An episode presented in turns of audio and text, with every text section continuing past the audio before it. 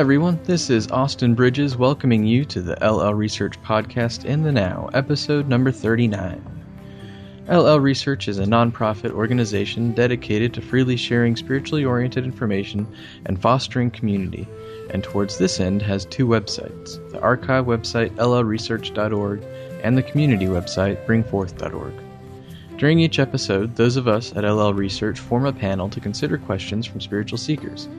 Our panel consists of Jim McCarty, husband to the late Carla Rueckert, scribe for the Ra Contact, and president of LL Research, along with Gary Bean and myself, who are working hard to keep the mission of LL Research alive and well, each of us a devoted seeker and student of the Law of One.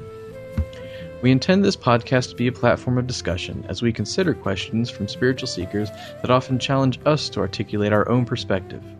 Our replies to these questions are not final nor authoritative. Instead, they are generally subjective interpretations stemming from our own studies and life experiences. We always ask each who listens to exercise their own discernment and listen for their own resonance, determining what is true for them. If you would like to submit a question for this show, please do so. Our humble podcast relies on your questions. You may either send us an email at contact at llresearch.org or go to www.llresearch.org slash podcast for further instructions. Again, I'm Austin, and we are embarking on a new episode of LL Research's weekly podcast, In the Now. Gary and Jim, are we ready to do this show? Let us embark. I believe so. All righty. Jumping straight to our questions. The first one today comes from Corey via email, who writes I've been reading the Aaron Q'uo dialogues recently and encountered a passage that spoke of the Yellow Ray Energy Center as relating to will and determination. I know most of the teaching in the Law of One describes anything related to the Yellow Ray to center around relationships towards groups, legal relationships, and relationships in general that don't fall into the Orange Ray type of relationship, mainly self and others. I don't remember reading much about the idea that the yellow ray is also related to will and determination, and was wondering if you could expand on that at all, and possibly give some examples of how will and determination play into yellow ray activity in our daily lives and what blockages related to that might look like. And the winner of the coin flip today was Gary. Yay, lucky me. Um, so, Corey, I think that there is will present in every energy center, actually. Uh, there is red ray will to survive, perhaps even to procreate. Uh, there is orange way, orange ray will to achieve or avoid the desires, beliefs, and blockages of the orange ray, and on up the spectrum. Um, the more that the self is known and uh, is, becomes self accepted and balanced, the more that the mind body spirit complex um, integrates that will, such that each chakra contributes uh, to the overall will, as do individual notes contribute to a melody. Um, will at the yellow ray, I suppose, would manifest at that level according to the self's desires and blockages and beliefs um, that pertain to that chakra, along with the overall polarity of the self. Uh, so, two simple examples. Um, the will of the negatively oriented being at the yellow ray level would be seeking to manipulate, dominate, and control groupings, finding strategies to assert personal power, and to resist surrendering or yielding its personal will to anything save for that which is perceived as advantageous. The will, on the other hand, of the positively oriented being at the yellow ray level would be seeking to work in harmony with groups, finding ways to love and support others and to contribute its will in a way that does not impose upon but is in harmony with others. Such concludes my reply. That was excellent. Jim, what are your thoughts on yeah, that? that was a good job, Gary. Um, the orange and yellow rays, both, as far as the maturity of the individual, are sort of like the childhood and adolescence, in my point of view. As we mature and move towards the green ray, which would be the ray that would allow us to be graduated into the fourth density, that would uh, represent our spiritual maturity here in third density. So, as Gary was saying, I think that the exercise of the will in both the orange and especially in the yellow ray is something that is a part of being able to express yourself as an individual first in the orange ray so that you can make your points, you can communicate in some way, you can relate, and you can uh, emotionally make a statement. In the yellow ray, you do the same basic thing, but you do it in groups. You do it so that uh, the group in which you are a part is able to play its part or have its role fulfilled, whatever kind of group it is. I guess in this particular society in which we live, the, the major groups that we find ourselves in are workplace groups, um, military groups, um, and team sports groups. And in these groups, uh, there seems to be a, a, competitive nature in general in our society, I would say. So the individuals have ambition. They're trying to work their way up the ladder, the corporate ladder, or the social ladder, the political ladder, and get higher. By getting there, they, they have to exercise their will. So when the, uh, the group is attempting to exercise its will, it's attempting usually to exercise its will over another group, to beat them, to beat them in a sport, to beat them in the sales, uh, to beat them in a war. So if you also reckon, uh, remember that, as Gary was saying, the negatively oriented entities take their basic power from both the orange and yellow rays. When they are able to successfully exert their wills in a way that they're able to dominate those about them successfully, then they skip over the green and the blue and go directly to the indigo in order to make contact with intelligent infinity and uh, achieve their own graduation. So I think that the yellow and the orange rays are where we basically develop our will. And in the green ray, we can figure out whether or not we want to develop it in a positive or the negative sense, and then attempt to, if we're in the positive sense, be of service to others by exercising our will in that service. Austin, what do you think? I think that was a good answer too. Um, I have found the part in the Aaron Q'uo dialogues that mentions this, and it uh, did not surprise me that it was Aaron that referenced the third chakra like this because um, Aaron's teachings are grounded in Buddhism, and the idea of the third chakra being related to concepts like will and determination uh, stems from the Dharmic traditions, I think. Uh, so these traditions have something in common with the Confederation's teachings of the energy centers, since there are so many correlations uh, between the two. Um, but to me, the ideas of will and determination can be kind of vague. Like Gary said, it seems like every energy center seems to have its own type of will. Uh, they seem like concepts that can be applied in different contexts and different ways throughout our lives. So perhaps it's easiest to look at uh, what we know about the third chakra or the yellow ray energy center from the Confederation and see how those concepts relate to that specifically. Like Gary uh, kind of already has done. Gary and Jim both already did. Uh, but I'll give you my perspective on it. Um, we spoke a lot about the orange ray or the yellow ray in episode 35, so I won't go into in great detail about that. It was a pretty good discussion, so if you're interested, check that out. Um, but to summarize, Ra constantly refers to it as a social ray, like uh, Corey said in his question, uh, saying that it concerns the entity in relation to groups and societies. And I see it as sort of a social interface, um, a little bit differently than how uh, Jim or Gary described it necessarily um, but uh, probably compatible. And it's similar, in my view, to what Carl Jung called the persona, a type of identity we adopt as we grow up and are influenced by uh, this society so that we gain the ability to interact with it in larger and larger ways, in larger and larger groups. It's sort of our social self and how we present ourselves to the rest of the world, um, what group that we feel we belong to, and how uh, the world sees us, and what group the world sees that we belong to. Um, and Ra also says that in the negative sense, this energy center is at the heart of bellicose actions in which one group of entities feel the necessity and the right of dominating other groups of entities by bending their wills to the wills of their masters. Uh, Gary and Jim both mentioned that as well. Um, this bellicosity could be the obvious warlike attitudes, but also maybe much a a much more subtle manipulation and attitude towards groups of peoples. Um, just in your general attitude, maybe there could be a bellicosity of feeling superior and uh, that affects your actions towards somebody you perceive as being in a particular group. You don't see them as an individual, you just see them as part of that group. Um, so then, how would that will and determination play out for the positive individual? Uh, if that's what I just said, is how it plays out for the negative individual. And I think Gary gave a great description of this. Um, and I found another description of the third chakra from a traditional yoga website that says, uh, when you feel self confident, have a strong sense of purpose, and are self motivated, your third chakra is open and healthy.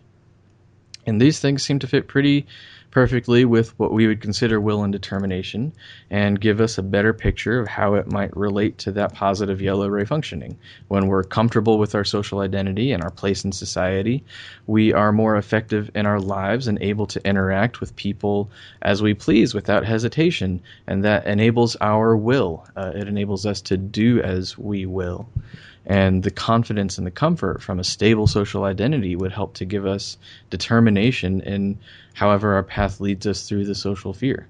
And I think if a person had a weaker social identity, um, a blocked yellow ray, they would be less able to interact with uh, other selves in groups specifically more effectively, either through a lack of confidence or simply an inability to connect with people uh, and their will and determination would be diminished by either constant questioning, questioning of their own proper place uh, or how others see them, or it would just be laborious to attempt to connect with others through groups at all, simply because they uh, lack that ability.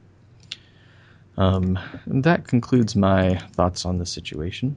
Um, Gary or Jim, do either of you have any follow up thoughts for Corey? Not I. Yeah, when you mentioned bellicosity, I think that's a good point because um, war is a an activity of um, presumably yellow ray. I guess. I mean, every chakra would have its place in war, but I think when um, you see two nation states or two tribal groups go to war, you're mostly seeing a um, very vivid manifestation of yellow ray energy, yellow ray will. Um, my group versus their group, um, my group um, versus the enemy, and so forth. And oh, I had a second thought about war. Any other ray? it's. I think it's gone. Uh, well, you're making a good point because one of the central tenets in training soldiers to fight an enemy is to remove any idea that they're fighting individuals at all and that instead they are fighting a group that is necessarily lesser than they are. If soldiers were confronted with the fact that the people they're killing are individuals with their own lives they have families and they have desires and hopes and dreams, just like any other individual does, then it's a much more difficult thing. So, in order to remove that hesitance from the soldiers, they have to say, "These, this is a group of people uh, that has lesser traits than we do, and they deserve to be uh, subordinate to us." So, it's a good point. Yeah. Oh, I'm sorry, Jim. No, go ahead. Yeah, empathy is uh, inimical to um, the war masters, and one of the first goals of convincing a populace to fight is to villainize the other, especially if you're on the uh, aggressor side. Say, um, um, Third Reich Germany or uh, Imperial Japan. I mean, the, they taught their people that um, those whom they were conquering and or invading were definitely um, inferior to them.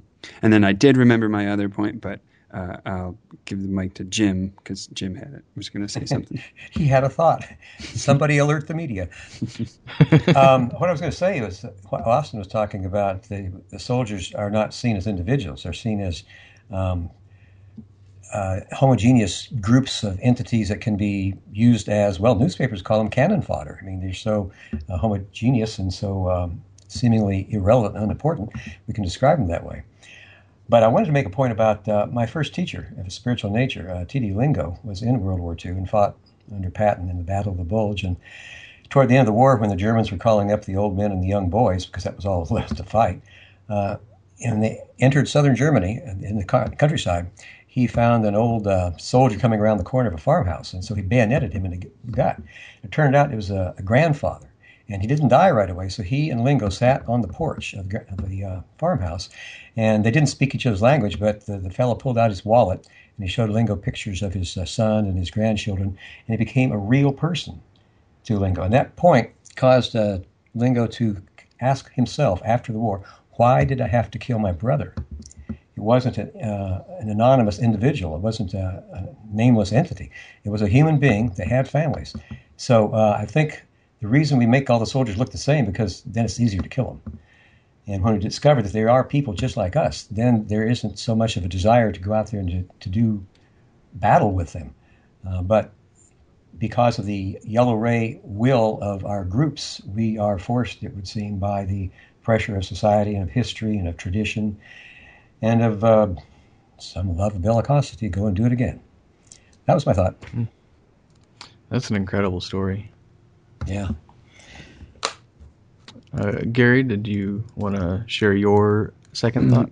Yeah, and that's that. Um, I was trying to think of something to reply to the TD Lingo story, but I have nothing to do it justice, so I'll just continue on with that second thought. And that's that um, Austin was describing how part of the yellow ray is uh, simply identification with a social grouping, however that group is defined. And I was considering that as one transcends the lower chakras and moves into the higher chakras through the processes of unblocking and balancing and activation and self knowing and self forgiveness and so forth. But as that locus of energy rises from yellow ray to green ray to blue ray to eventually to the gateway to indigo, um, and one identifies more and more with the creator or with the all and realizes that one is um, ultimately the group if you could say it that way, that one ultimately belongs to is eternity. That one is, like Carla like to say, a citizen of eternity. Then I think those um, groups of the yellow ray, though one can still feel they belong to a particular community or race or ethnicity or nation state, those become very opaque to the true self um, beyond the illusion of this group or that group. Um, yeah, that's pretty much it. Yeah, it's a good point that the don't necessarily go away. I think that that transcendence and identification with something greater just gives us a broader perspective in which we are then able to uh, see how our social group can relate to other social groups in unified ways and how uh, we can effectively communicate communicate across social groups and um, basically treat other social groups as equal to our social group.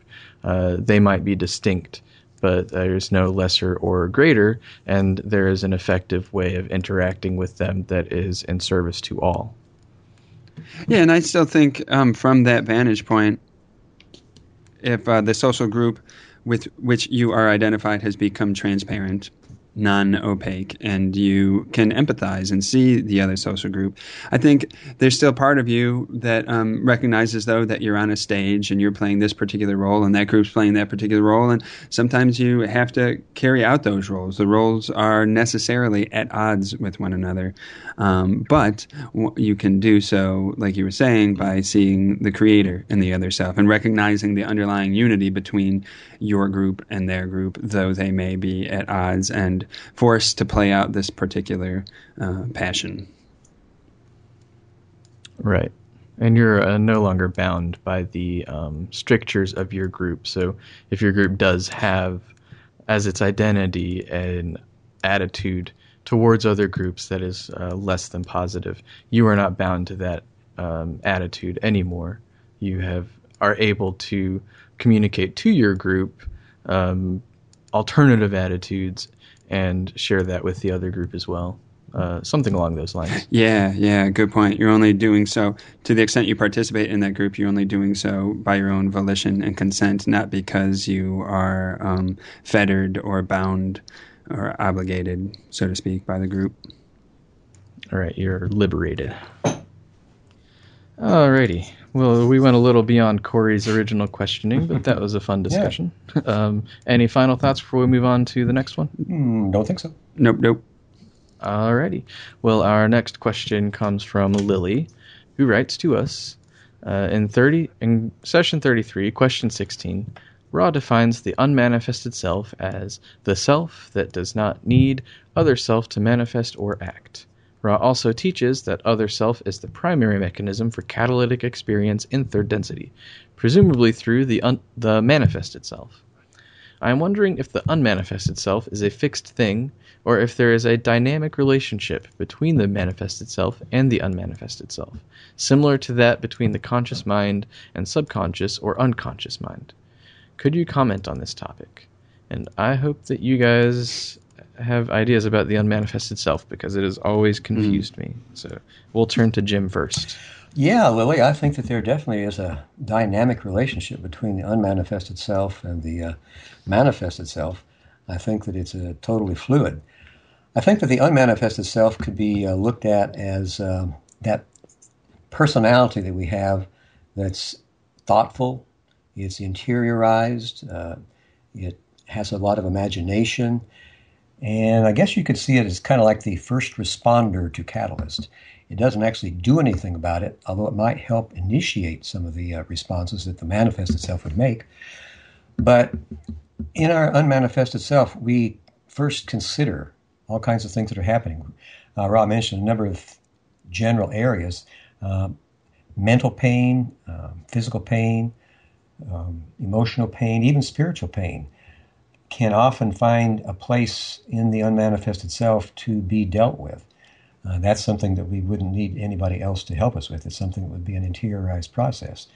And that um, our physical situations as far as medical situ- you know um, birth defects Ra mentioned birth defects or i would say in the incarnation when we develop certain illnesses how we respond to the illness how we uh, consider our well-being how we define ourselves uh, i think that this this unmanifested self is, is sort of what you could kind of look at it as uh, the soul without the information from all previous incarnations you know it's hmm. um, a really significant part of ourself. It's it's something I think we live with, maybe even more than we live with our manifested self if we're, you know, thoughtful and contemplative in, in general.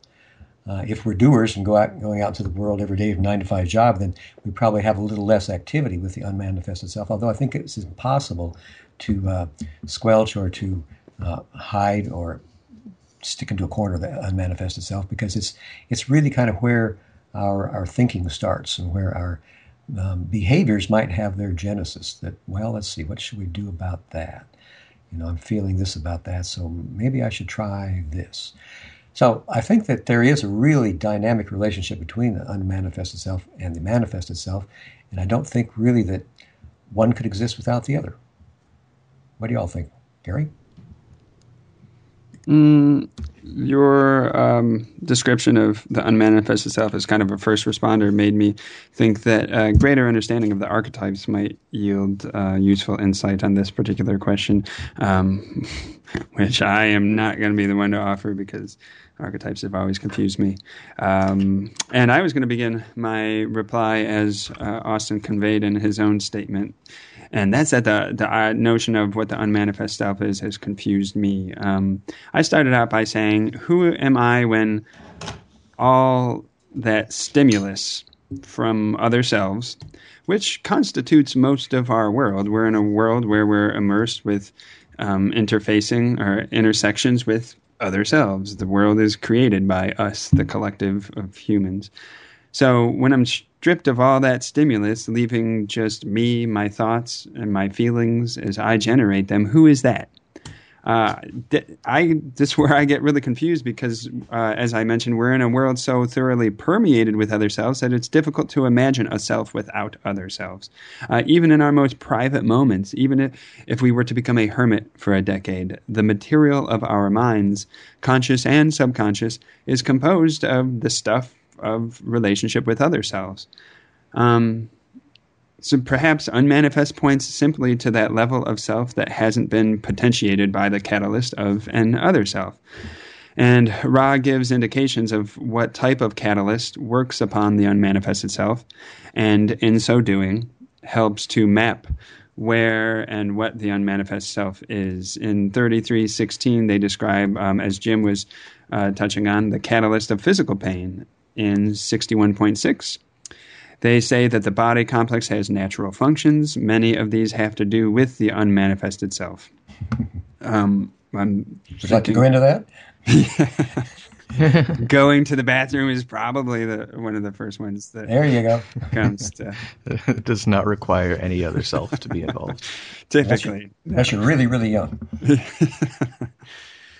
Um, Seventy-one point one five says Ross says that in magic one is working with one's unmanifested self, and in seventy in the same session, but uh, the fifth question, Ross says that um, the inevitable connection between the unmanifested self and the metaphysical or time space analog. um, and they say the activities of meditation, contemplation, and what might be called the internal balancing of thoughts and reactions are those activities, the unmanifested self, more closely aligned with the metaphysical self. so one might consider the unmanifested self as the time space self, the metaphysical self, the self of uh, intentions, and that's worked on by meditation, contemplation, and so forth. And perhaps anything that's solitary is, so long as it's not being done for reasons of uh, impressing a an other self, or denying another self, or relating to another self in some way. Perhaps solitary work is is unmanifest self material. And maybe it's the unmanifest self becomes the manifest self at the point where the unmanifest self interacts on some level with an other self becoming thusly the manifest self. Um, for instance, Ra describes how the catalyst from the loss of an other self is, quote, offered to the unmanifest self. In 34.6, they say, very often the catalyst for emotional pain, whether it be death of the physical complex of one other self, which is loved, or some other seeming loss, will simply result in the opposite, in a bitterness and impatience, a souring. Um, this is catalyst which has gone awry. In these cases, then, there will be additional catalyst. Here's the key part provided to offer the unmanifested self further opportunities for discovering the self as all sufficient creator containing all that there is and full of joy. So, this catalyst of the death of another self is um, and I'm sorry if that if that processing of that uh, catalyst goes awry, then additional catalyst is offered, and Ra says to the unmanifested self. Um, so here it seems, and a lot of specul- or interpretation on my part. Here it seems that the unmanifested self isn't an interior self that's isolated behind a barrier. It is, uh, as I was saying, unmanifest simply because no other self has catalyzed the manifestation of this self. So, in other words, to reply to your question, Lily, uh, there is a relationship between the unmanifest and manifest self precisely at the point where the mirror of the other self is introduced in whatever way. Uh, is it fixed or dynamic? Um, like Jim, I think it's very dynamic. Uh, in 34.9, Ra says, the unmanifested self may find its lessons those which develop any of the energy influx centers of the mind body spirit complex. Uh, the societal and self interactions most often concentrate upon the second and third energy centers. So Ra gives two categories there in those two sentences. And in the first sentence, they say that the unmanifested self may find its lessons are those which develop the energy centers any of the energy centers. So, in other words, if you were on a desert island and never interacted with any other selves, and it was just you and your unmanifested self there, you could still um, develop all of your energy centers without the aid of the other self and still be working within the precinct of the unmanifested self, so far as I understand. But uh, importantly, in 19.13, Ra says, uh, I got to read the whole paragraph and then I'll sign off on my answer. They say, um, catalyst. This catalyst then is shared between people as an important part of each self's development, as well as the experiences of the self in solitude and the synthesis of all experience through meditation. The quickest way to learn is to deal with other selves. Uh, this is a much greater catalyst than dealing with the self. So, Ra is talking about um, the manifest self is a quicker way to learn than strictly sticking to the unmanifested self. Because, Ra goes on to say, dealing with the self without other selves is akin to living without what you would call mirrors. Thus, the self cannot see the fruits of its beingness. Thus, each may aid each by reflection. And they throw in there because it's relevant to Don's question. This is also a primary reason for the weakening of the physical vehicle, as you call the physical complex. Um, so you know, our bodies were weakened in order that we would not be strictly unmanifested selves, keeping to ourselves, but that so that we would be forced more or less to work with one another. Austin, what do you think? um, I guess the my confusion comes from a point. Let's take the catalyst of pain, and this is also an example for Lily how maybe the unmanifested self and the manifested self can interact, and that is, uh, say that you are in a state of pain and your unmanifested self is um, that's working upon your unmanifested self and then you have an interaction with an other self that will necessarily be painted by that pain. So your unmanifested self is then uh, influencing your manifested self's interactions with other selves. Uh, or the other direction, let's say that um, you have an interaction with an other self that causes you pain. Uh, whether it's them doing something which pains you, or you doing something which you then regret or feel guilt about, or something along those lines, and then that stays with you uh, despite the absence of the other self being directly in front of you. They are not interacting with you at that moment, but you are still catalyzed by that interaction, and you are no longer needing an other self to manifest that catalyst. Uh, then it seems to me like that would be pain in the unmanifested self. And that's sort of uh, the confusing point for me, because at what point is um, catalyst uh, manifested self catalyst versus unmanifested self catalyst. And it seems like to me that most of our catalyst comes from interaction with other selves, but then is processed in what Ra described as unmanifested self activities like the meditation, contemplation, and balancing. So um, I'm wondering if it is uh, just a whole system and that it's just bouncing back and forth between them, uh, or if there is a greater distinction, which it seemed like you were drawing, Gary. I don't really understand it fully. And is there any clarification either of you feel like you have? Jim, in your um, your and Carla's very detailed or thorough study of um, the process of reincarnation and pre-incarnational planning, planning, uh, you came across many cases where somebody intentionally planned a limitation for themselves in an incarnation. Would one of the one of those uh, intentionally planned limitations be working upon the unmanifested self? And are there any examples that you can think of? Yeah, I imagine that uh, just about all the limitations that are planned, you know, uh, if it's something like um, being unable to walk, paralyzed, or uh, unable to talk or see, uh, that would very likely necessitate the use of the unmanifested self. And I think it's most of the times those types of uh, incarnational plans are made so that certain qualities of the self can be enhanced. Uh, the will to persevere under very difficult circumstances, the will to see hope where there seems to be no help, hope uh, available, um, any kind of inner strength that you need to to make it through. I mean, you can just look at anybody that you've known or people in general in such a situation, and just imagine to yourself, well, wh- what would I do, or how does anybody get through that kind of situation? And you can be sure that that's the reason that the person uh, chose it, because there is value in being able to develop those types of inner qualities of strength and of faith and of will and of hope, and uh, you know, and still being able to live a, a life that is valuable and that you see as valuable. And uh, such a pre-incarnational planning could um, work dually on both the unmanifested and manifested self. Um, on the unmanifested side of the equation, in ways exactly as you described, Jim. But then on the manifested side, like us, say, for instance, um, in Carla's situation, she and you felt that part of her own limitations um, forced her to learn how to accept the love offerings of others, thus being, you know, pertaining to the manifest self. Right. Uh, these pre-incarnated choices don't always, uh, seldom involve only you. They're usually planned along with other people that are going to be relating to you.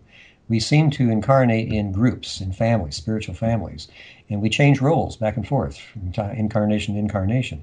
And this is to help us learn the various lessons that we have set out for us. We, you know, look back over an incarnation after it's over. Well, see, I, learned this and this. I kind of a little weak here.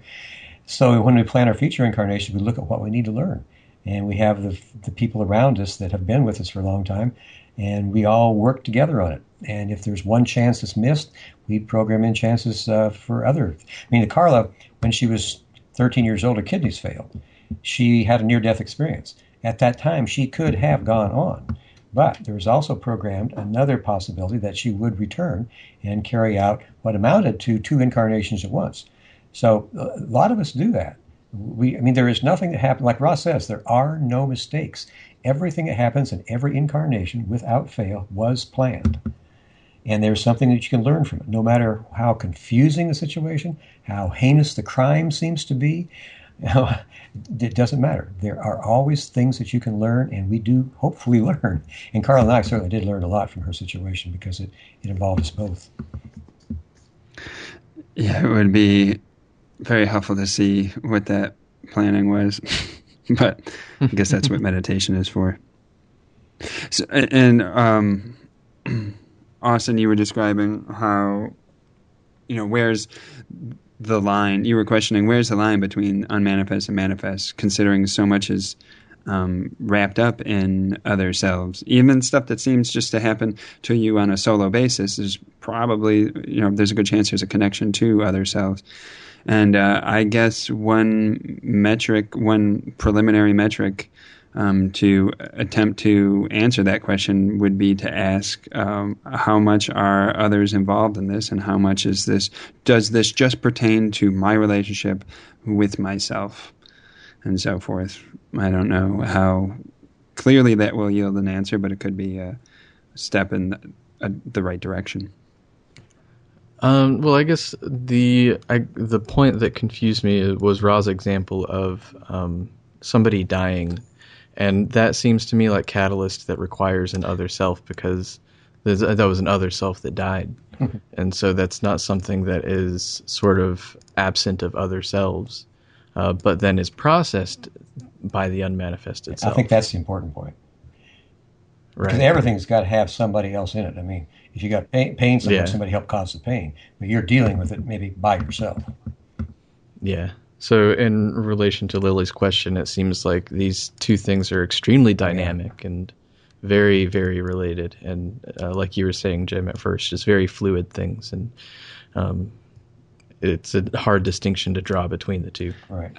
I have a creative interpretation for that particular scenario uh, regarding the death of a, a, loved one and how initially that is um, definitely concerns, obviously, and other self, and then creates a, an enormous, probably even tidal wave of catalyst for the self. But then um, that moves into the territory of the unmanifested self in terms of um, reassessing identity or connection with the creator because um, nah, no, then I'm stymieing myself.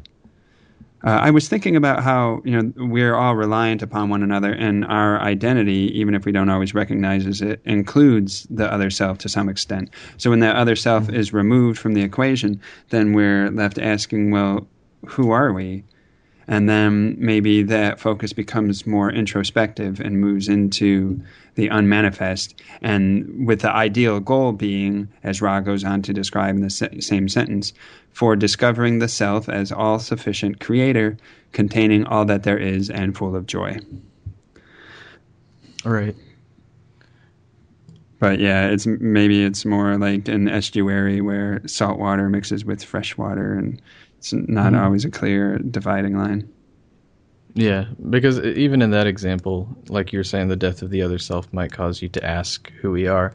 I feel like, in a very general and broad sense, that is the uh, point of all catalyst is to sort of help us recognize distortions that um, are keeping us from understanding who we are. Uh, so any other self interaction has that sort of effect as mm-hmm. well. Uh, to move us back into that unmanifested being, I suppose, and um, let go of those distortions. But I think that uh, we did a, had a pretty good discussion based off of that question. Uh, any final thoughts from either of you? I think I'm thought out. Me right. too. Cool. Thanks for the question, Lily. And uh, looks like we are about out of time. Uh, Jim, any final words for our listeners? Well, we just want you guys to know we really love you a lot. We thank you for all of the questions you sent in. We thank you for listening. We thank you for talking about the show. And we thank you for loving each other. We'll see you in two weeks. You've been listening to LL Research's weekly podcast, In the Now. If you've enjoyed the show, please visit our websites, llresearch.org and bring4th.org. Thanks so much for listening, and a special thank you to those of you who submitted questions. If you'd like to send us a question, uh, please read the instructions on our page at www.llresearch.org/podcast. New episodes are published to the archive website every other Wednesday afternoon, uh, around 1 p.m. Eastern. Have a wonderful couple of weeks, and we will talk with you then.